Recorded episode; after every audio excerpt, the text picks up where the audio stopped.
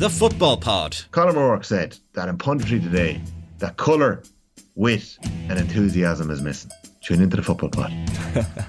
Paddy Andrews and James Dunn will bring it for you. Subscribe to The Football Pod wherever you get your podcasts. The news round on Off the Ball. With Gillette Labs. Get the ultimate shave or your money back. Neon Night Edition available now. All right, you're welcome along. It is Thursdays off the ball. Nathan with you until 10 o'clock. We got a pack show coming up. John Giles on the brilliance of Manchester City from half past seven. Philippe Auclair on the other side of Manchester City coming your way from nine o'clock. We'll have Shabana Hearn on a pivotal week in the WSL and at eight o'clock, a really interesting piece. Martin Fogarty, uh, who was on the sidelines with Brian Cody for so many years uh, at Kilkenny, uh, and then moved on to a very different position as the hurling uh, national development manager for five years, and he'll be giving his thoughts on the state of the game at well, probably more grassroots level and away from the eight nine counties where hurling is absolutely thriving, the work that he did, the work he's trying to do, and the obstacles that he has faced as a hurling faces extinction in certain parts of the country. Will O'Callaghan, host of the hurling pod here to defend hurling. defend it this seems. hurling man. Martin Um, Fogarty, more of a hurling man even than you. Uh, he is the hurling man. I would argue as Cody's right hand man, along with Mick Dempsey, for all of those years, effectively two decades. They are on the hurling council, effectively, along with Cody as the high priest of hurling. And I don't know the extinction line. Obviously, you're being a bit facetious here. Can you really make something extinct where it never really took Really off? lived. Can you be extinct if you've never really lived? It's very philosophical, but yeah. That's the way we should have opened it. I remember um, reading Martin Fogarty's piece with Declan Bogue when he had left this role, which happened during COVID, and he's never been replaced since. So hurling has been without a national director uh, since 2021, and he was making the point that he probably wasn't as aware until he went particularly to Ulster and realised the situation in some of the counties where legitimately there were only a couple of clubs there and there was very little infrastructure around hurling. Even it was even more surprising than he expected when he arrived. And I think that's really stood out that it, you kind of when you put it down that way, and if we were to tally the job that would be required, it's maybe bigger even than some people would expect when they talk about the idea of trying to promote hurling. And then you saw how solidly Liam Griffin's motion was beaten at Congress this year. You have to wonder about the appetite countrywide to grow the game of hurling. Well, there is no great appetite in a huge amount of clubs, and it was interesting talking to uh, talking to Martin about his experience in certain counties, strong football counties, as to when he went in and he spoke to people, and you know, let's try and get a juvenile hurling setup, and the resistance that was in his way. Now, firstly, there's a lack of knowledge there of hurling in the first place to actually go and coach the game, but that an awful lot of clubs are football clubs. I was making the point: are they not GAA clubs? And he's like, mm, they're football clubs, Yep. and they don't want to be a GAA club with hurling involved. So And even in some dual counties where genuinely both games are being promoted fairly equally, you can have a situation where there's a football club in the area and there's a hurling club in the area, and they're almost like sister clubs without being connected. But the feeling is that the lads who want to play hurling can go and play with the hurling club, and the football club will be separate. And then that creates all sorts of issues when it comes to the season and when the club championships get underway, and team players are having to go out and play every two or three days as a result because there's not that joined up thinking because the clubs are separate. And then you add in, like Martin Fogarty's own county, where they found their own curious way to uh, solve the calendar with the football championships, where the football in Kilkenny effectively ends before the summer gets underway. And then hurling, which is by far the dominant sport within the county, has the summer as a run for itself once Kilkenny have been knocked out of the championship. Richie McCormack, good evening. Lads, how are ye? Before you say a Kilkenny man preaching about you know just one sport, what have they? Thirty-four football clubs in Kilkenny. And an All Ireland Junior Championship, where our own hurling pod co host, Paul Murphy, was the uh, teak tough full back in that team. Yeah, I, uh, Paul, uh, don't tune in between eight and nine. Your All Ireland is a very worthwhile thing in football. It's an equal of all your hurling medals, but I did like the way uh, Martin spoke about uh, football. Of ah, you know, like they're they're into it, so they sort of go and play their games and do that thing and have a bit of fun with it. Like not too serious. Like they're you know they're just it's not it's not like the hurling, which you know we, we take seriously, but there's still an opportunity if you're into football in Kilkenny to play it.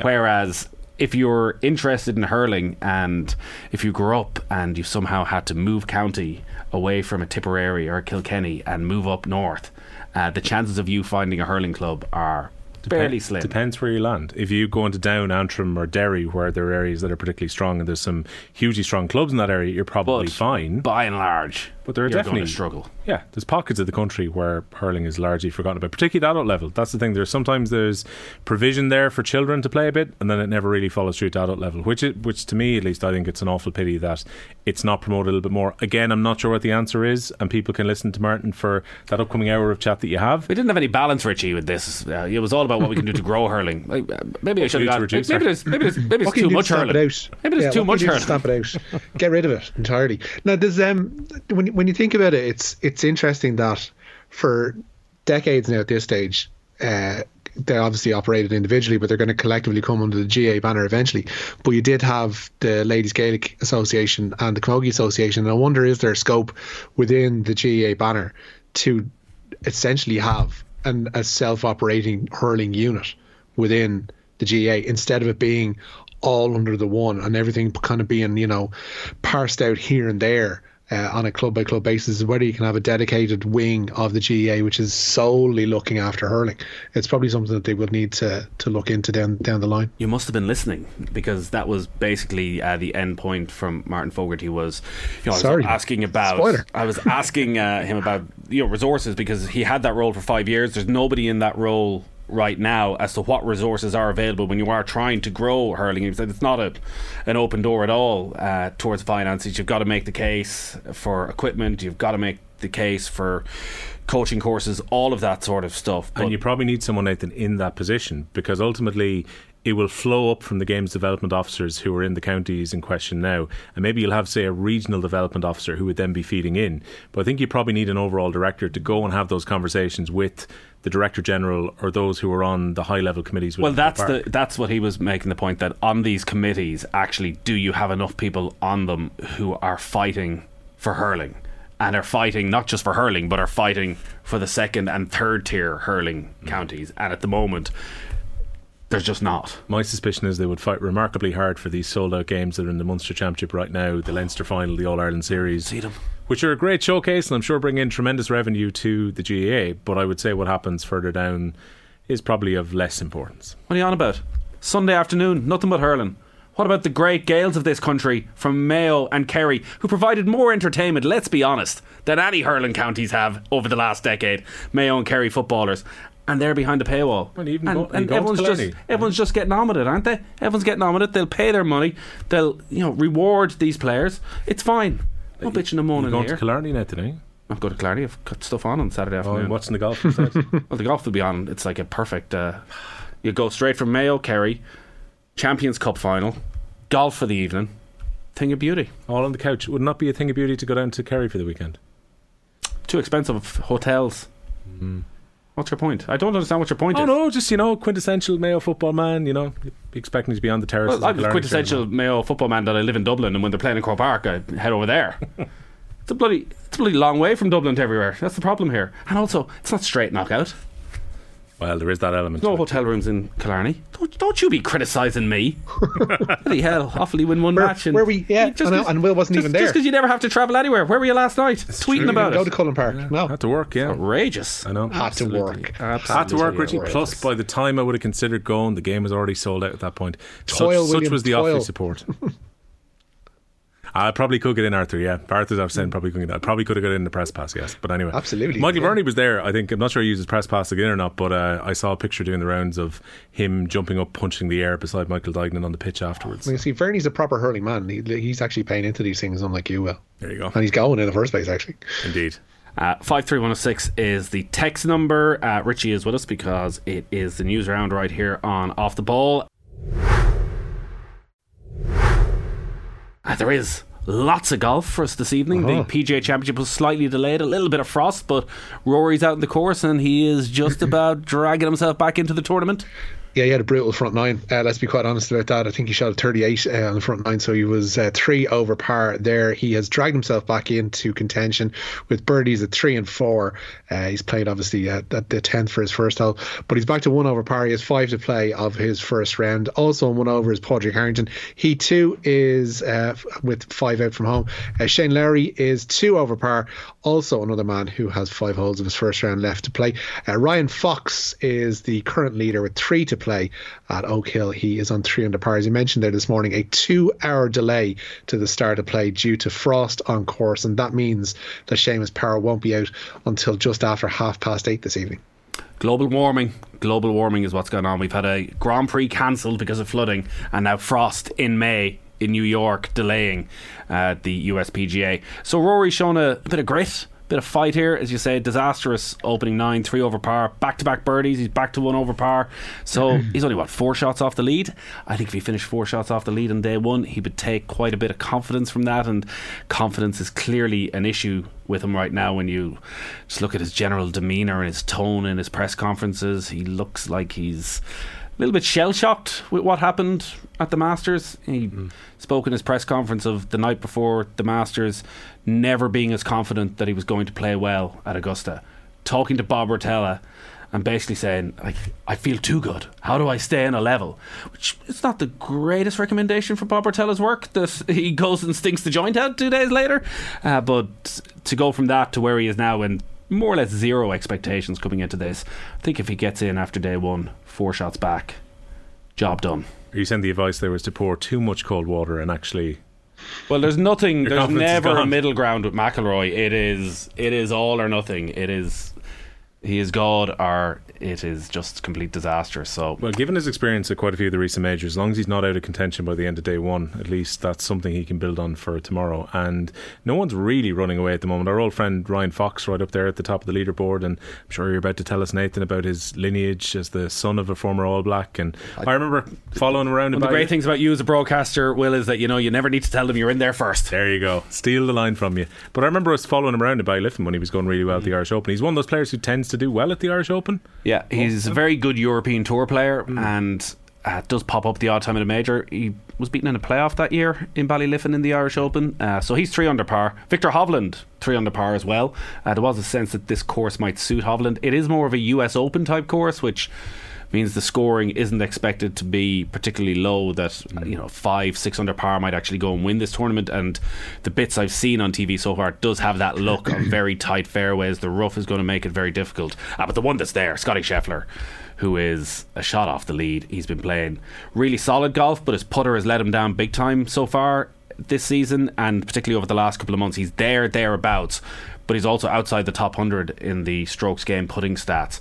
So even a slight improvement in his putting, and he's you know the likely winner of this tournament. Jon Rahm, I see, he's had three straight bogeys. It's interesting that Gary Murphy the other night was saying that on that putting point, the Scheffler is so good around the fairways that he's always going to give himself chances. So if it just starts to go on a streak of good putting, he's a guy who will naturally give himself loads of birdie opportunities here. So, well, he's the standout name, I think. Even though Hovland is obviously very much an emerging force right now, but the fact that Scheffler is there, just a shot off the lead, right day, there on day one, uh, will have everybody else a bit worried. Anything else further down the leaderboard, Richie? Uh, not really to mention. There, as I mentioned, uh, Harrington and, and Lowry, and they're they're Lowry's back to two mark. over par now. Back to two over par, yeah. So. Uh, Bryson is there on two under par. Keegan Bradley's on two under par. Collin Morikawa is one of those who's on one under. Uh, at the moment, he has five to play. Uh, then you're down into the likes of uh, Luke Donald and JT Poston, who are level. So it's kind of condensed. And as long as you're not you know five adrift I'd say at the end of the first day you're probably in with a, a, fair enough chance once your play improves to drag yourself back into contention. Hurling needs its own national organisation otherwise it'll stay the same. PS expect some bloodshed between the two organisations at ground level says Anthony a former hurling coach in the football county.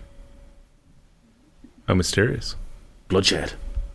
I hope uh, it doesn't go that far. The opposite regarding promoting football also holds true in hurling counties. There's very little appetite to promote football in Limerick, and it's even discouraged in that players are no longer allowed play dual in minor anymore. This is biased towards hurling because anyone decent at both football and hurling will most often choose hurling. It's difficult one for the hearts and minds, isn't it? Particularly when a county is very successful in one code.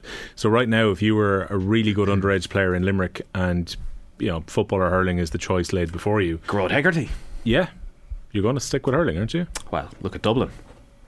Well, exactly, complete opposite. I mean, I remember I was only actually having a look back at uh, the last Leinster under 20 final where Dublin beat uh, Offaly a few years ago, and Con O'Callaghan and Colm Basquel were on the team for Dublin and were their star players, scored the goals in the night, and then almost straight away they went to football when a choice had to be made beyond under 20. And, well, I think they've both done reasonably okay. Jesus, lads, I don't pay for Golf Weekly to avoid this kind of stuff. fair enough. It's fair. Listen, it's four times a year. Four. Now it's not our fault they changed the schedule, and the four times come quite Very condensed, condensed. now. It's four times a year we get to talk about this in the Thursday night. Give us a little bit of something. Is this a new Patreon plan? You pay four quid and don't have to listen to Golf Chat? Just give us the money. Giving you I do care whether you listen or not once the cash is in. That's how these things work. Uh, live football tonight. Big night for West Ham. Yeah, lots of live football tonight. West Ham hoping to reach a first European final since 1976. They have taken a 2 1 lead with them to Alkmaar for the second leg of their Conference League semi final with AZ. Elsewhere in that competition, Basel hold a 2 1 lead at home to Fiorentina.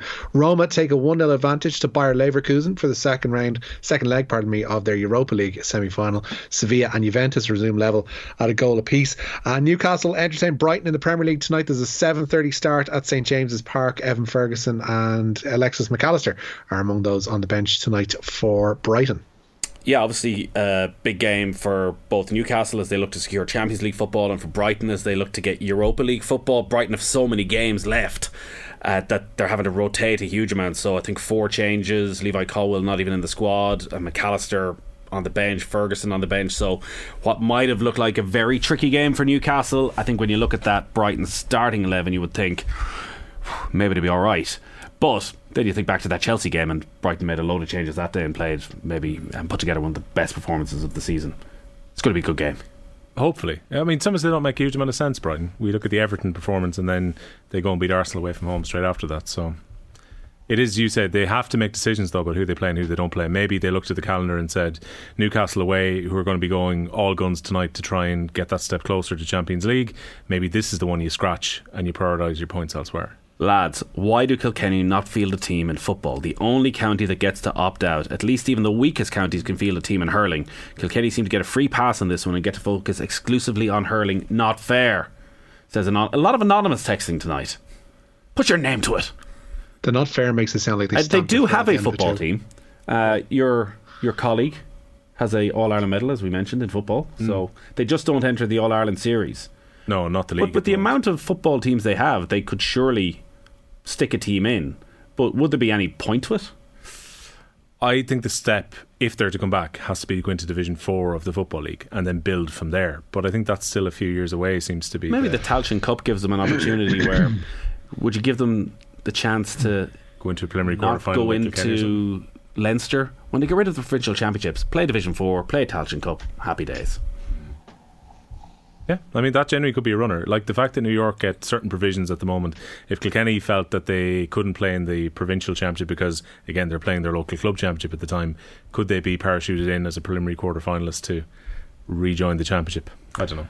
So uh, obviously the league season is coming to an end in England, but we are what four weeks away from uh, the Republic of Ireland's next qualifier in Greece, and it's providing quite a headache for Stephen Kenny because a lot of the players are finished what nearly two weeks at this stage in the championship. So he's going to have a couple of get-togethers. He's going to have a long run in Turkey ahead of the game in Greece and try and acclimatise to the heat and all that sort of stuff. Uh, but he's getting a 22-man squad together for four days in Bristol next week, and some interesting stories out of this.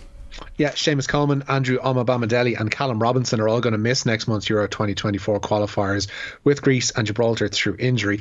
Stephen Kenny has named a 22 man panel for that four day training camp in the equally balmy Bristol next week. It's mainly comprised of EFL players, but there's room too for Derry and Bohemians goalkeepers Brian Maher and James Talbot, and Shamrock Rovers Neil Farrugia. Also called up are the uncapped Hull and Millwall defenders Sean McLaughlin and Danny McNamara, also having scored eight goals in 20 championship games while on loan at Preston from Everton. There's a chance for Tommy Cannon to impress. Yeah, obviously the Premier League players and the likes of Matt Doherty and Mikey Johnston still have to come back into this. But well, firstly, Noah Obama Omobamidele is a.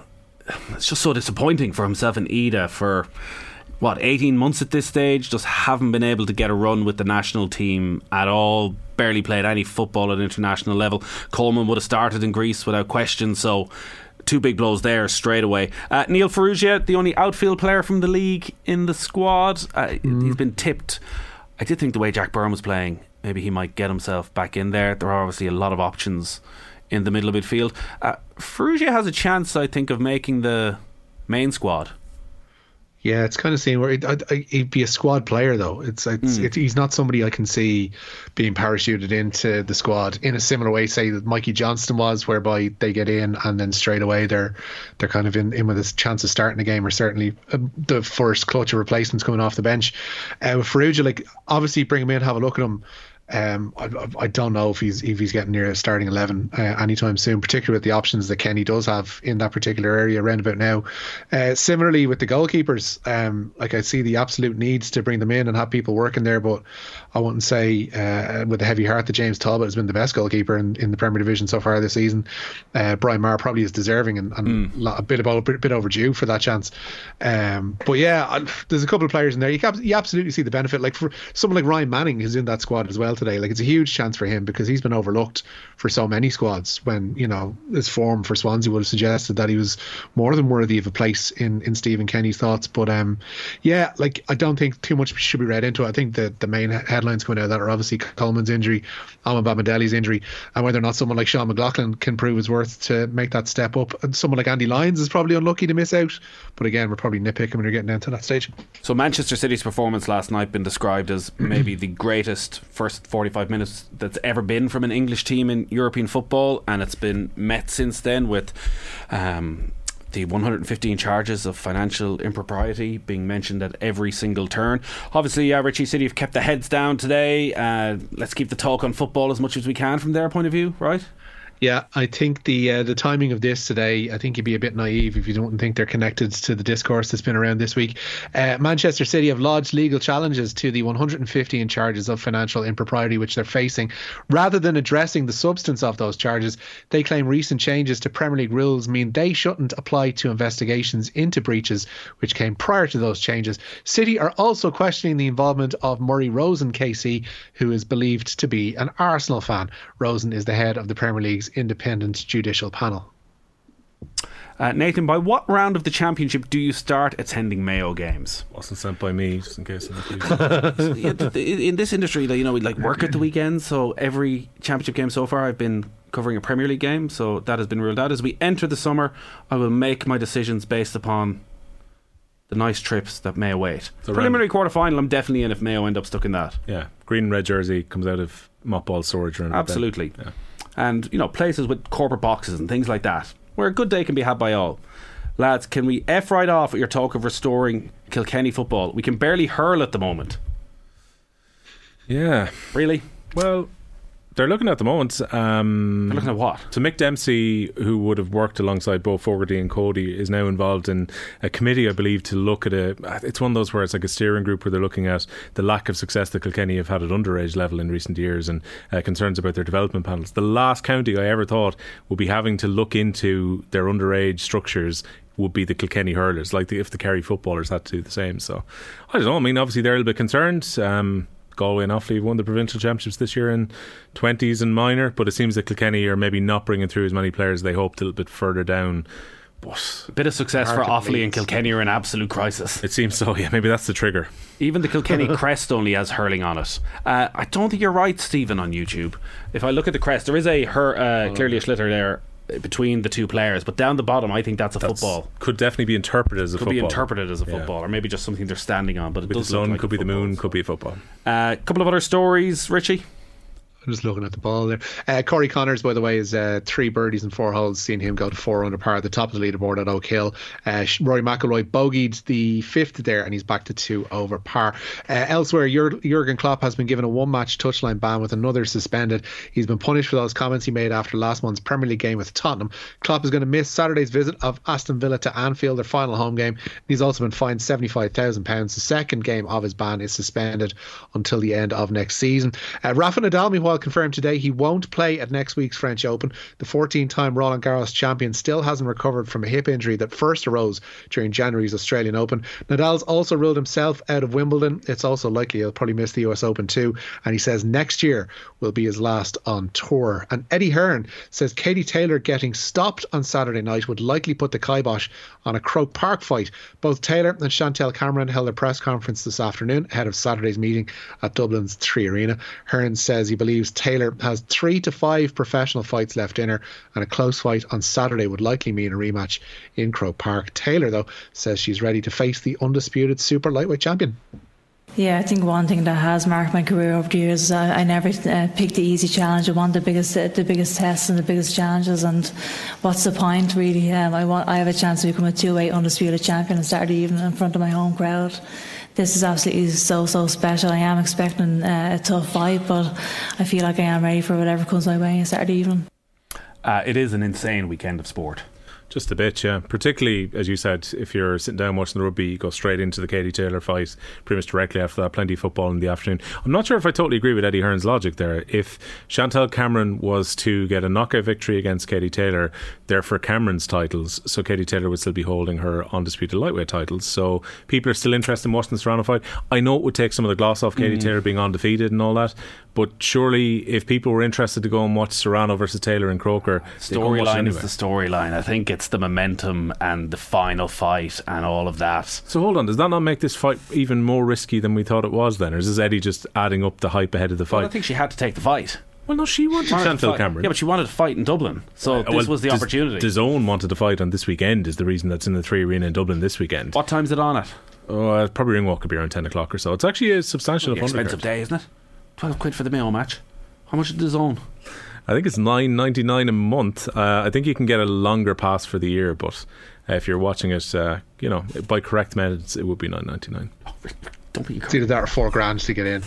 Or yeah, exactly. There's definitely in, a grand. I think I saw tickets for one and a half grand available if you're that way inclined. Uh, Rory McIlroy has just dropped a shot at the 14th, so he's back to two over par. Shane Lowry is also on two over par. He's just about to play the 14th. Padraig Harrington is on one over par, and Corey Conners is in the lead, four under par, one shot ahead of Ryan Fox and Victor Hovland. Then Scotty Scheffler lurking just a further shot behind. We'll keep you up to date with everything that's going on in the PGA throughout the evening, and we will keep you up to date with all the live football as well. Richie, good stuff as always. Nice lads. Will, thank you. Cheers, Nathan. Uh, the news round is an association with Gillette Labs. Get the ultimate shave or your money back. Neon Night edition available now.